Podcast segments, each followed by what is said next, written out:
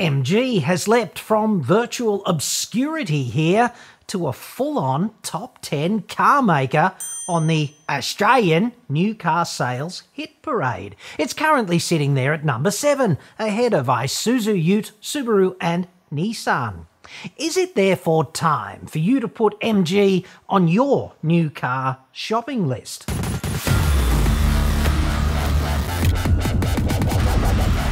I'm John Cadogan from auto expert dot com dot a u and I get new cars cheap. Australia only, dude. I've given up on world domination. That's a good way to be, you know, thoroughly misunderstood. Have a look at all the people who've tried it over the years. Website, card, you know the drill. Deep diving into M G in just a sec. But first, this report is brought to you by Manscaped, the world leader in men's grooming and hygiene, and Father's Day is fast approaching. Coincidence? Manscaped is, of course, the perfect gift for dads everywhere. Perhaps you can help upgrade your dad to next level dad with the Lawnmower four point oh. Cutting-edge technology right here. Super close ceramic blades and skin-safe technology. That quick beard, chest and body hair trim. Done deal for dad, dude. Lawnmower four point oh is also waterproof and cordless, so it can live inside the shower for quick cleanups with virtually no mess. It even comes with a built-in L E D searchlight for, you know, dimly lit areas. Manscaped also just launched the new Boxers two point oh, the best boxers ever, in my view. Six different colour combinations there, so Dad can, you know, keep it classy or set basically any other tone he wants. Premium super soft fabrics that are anti-chafing, cooling and tagless, making them possibly the most comfortable boxers he will ever wear. It's time, dude! Your dad has been supporting you for years. Show him some reciprocity this Father's Day. Manscaped, the right tools for the job, so important. Go to manscaped dot com slash auto expert today. You'll get twenty percent off, plus free international shipping when you use the promo code A E J C at checkout. That's twenty percent off plus free shipping with the promo code A E J C at manscaped dot com slash auto expert. My default position on Chinese cars, as you know, has historically been they're a nice idea, but until they get actual traction, you know, decent sales volume, decent dealer network, and until we get more data about their reliability and the support you might expect, probably best avoid it, dude. Like, just let someone else run the mad experiment and be a spectator. However, M G has decent sales volumes now. About one car in twenty-two currently sold in this formerly great nation is an M G. They have amassed a four point six percent market share, selling twenty-four thousand five hundred-ish vehicles in the first six months of the year. So let's call it fifty thousand sales annually, twenty twenty-two, ballpark. That's pretty impressive. There's more than eighty dealers nationally too, which is huge for an emerging brand. Now, perhaps you're unsure why these things are a big deal for you, and if you are, it's simply this.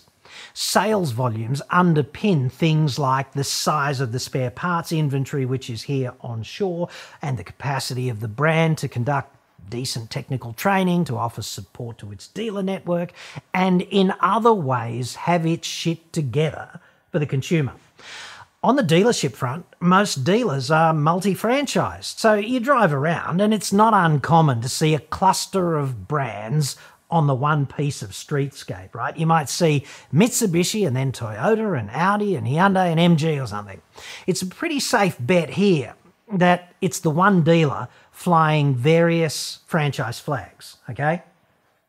And those dealers tend to invest their resources, their money, into the brands they own franchises for, but only the ones which are performing. And I'd suggest that M G is currently performing, meaning the dealers who own the franchises see decent value in investing money into technical training for their technicians, et cetera. And this really matters if you have some kind of technical problem down the track. And the other critical thing here is, dude, I get complaints all the time. My email is a cesspit of complaint. It's about Land Rover, Jeep, Volkswagen, et cetera. But I can't remember getting a complaint about M G, recently anyway. And what this tells me is, on the balance of probabilities, that M G dealers and their parent importer, they're probably doing quite a decent job resolving inevitable customer issues in the first instance, which is exactly how this is supposed to work, of course, but often it doesn't.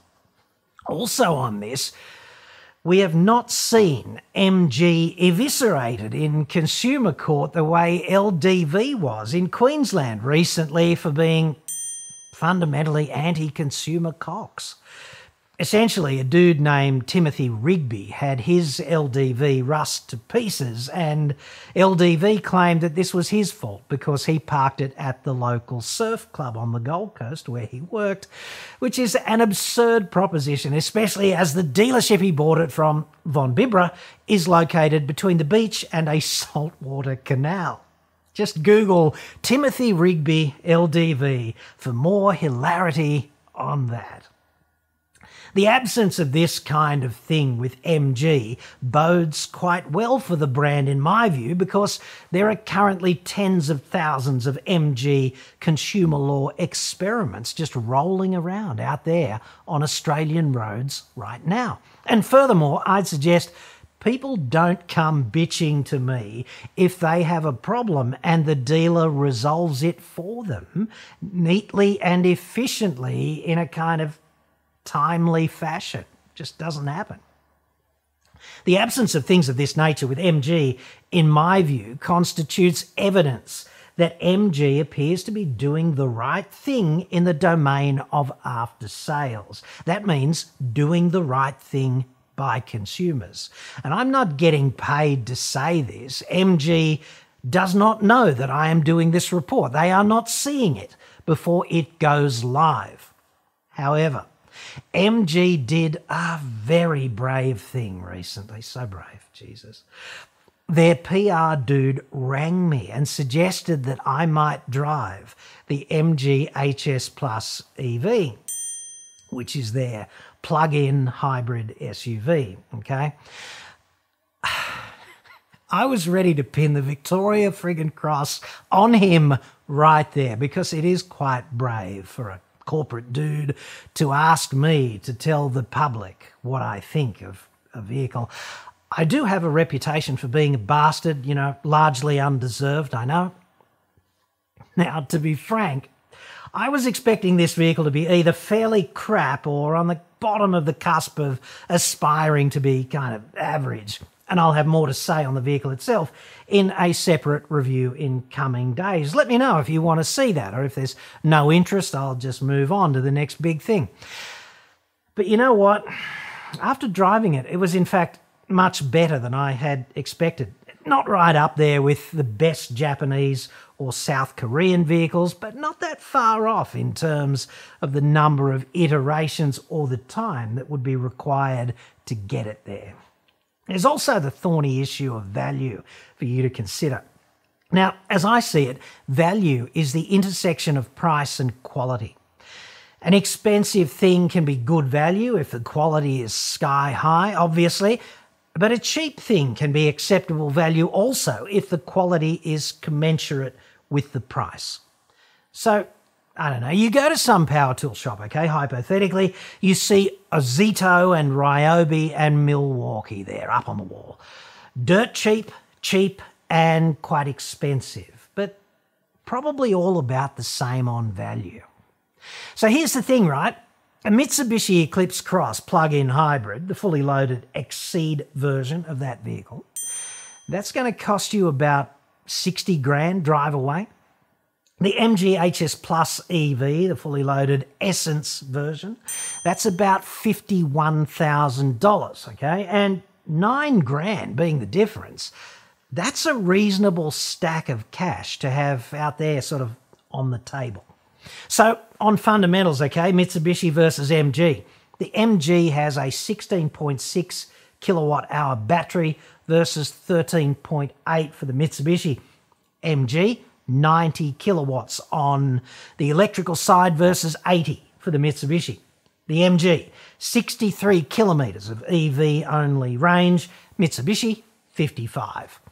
Even the petrol side of the M G is in front here, peak outputs of one hundred nineteen kilowatts and two hundred fifty newton metres from a one point five litre turbo four versus ninety-four and one hundred ninety-nine for the Mitsubishi's Atmo two point four. But at least the Mitsubishi, will it's going to run on ninety-one R O N unleaded petrol, whereas the turbo M G demands ninety-five R O N. So just looking at it objectively here, the M G offers you more in a more affordable package, but it's not as polished. I can tell you that with some certainty, having spent a week in both of those vehicles. I'm not saying the M G is shit or that the Mitsubishi is one step removed from B M W or something.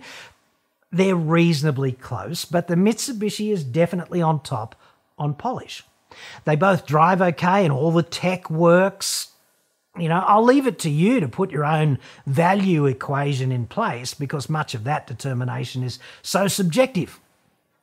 Anyway, finally, if you're confused about the whole M G thing, like maybe great-grandpappy had one, they were British, now they're Chinese, W T F on all of that, dude. Like, here's the backstory to make sense of that. M G was most definitely British and it harks back to the nineteen twenties, okay? The letters stand for Morris Garages. And it kind of flitted from owner to owner over the decades, mostly in the United Kingdom. There was B M C and British Leyland, Rover Group, M G Rover, et cetera. And then something called the Nanjing Automobile Group in China bought the whole thing in two thousand five. That became the Shanghai Automobile Industry Corporation in two thousand seven, S A I C for short, you've probably heard of that. I think they're officially called S A I C Motor Corp Limited now. Anyway, from two thousand five to two thousand twelve, the S A I C dropped about eight hundred million Australian dollars on M G and it pooped out the first M G three in twenty thirteen. So basically, what you're looking at today with M G in Australia is the product of an investment of about seventeen years in time and more than one billion bucks in development. I think the badge is just an exercise in relatability for the West, essentially. But in other words, M G from China is not some startup. It is a fully-fledged high-tech car-making outfit, albeit with fewer runs on the board than Toyota or Hyundai or something. But the S A I C is huge. They manufacture five point four million vehicles a year under four divisions. There's M G and three other divisions you've never heard of. Plus, they've been in J Vs with Volkswagen, G M and Iveco, if memory serves. In addition to China, they have factories in the U K, Thailand and Pakistan, and they've also got a technical centre in the U K. Frankly, I think it's time for you to put M G on the list of brands you might consider. After all, they currently account for roughly one car in twenty-two being sold in this country today, apparently with minimal consumer blowback. Frankly, though, I do remain a little unconvinced about the eighteen thousand nine hundred ninety dollar drive-away M G three. Just looking at that car on fundamentals, you could make the case that a late-model used car was better value in many ways, although not on warranty or new car smell. Seven-year warranty with M G, if memory serves. But it's towards the middle and the top of the M G range, right? I think there's some solid buying potential there, especially if you are out there shopping for a vehicle on a budget.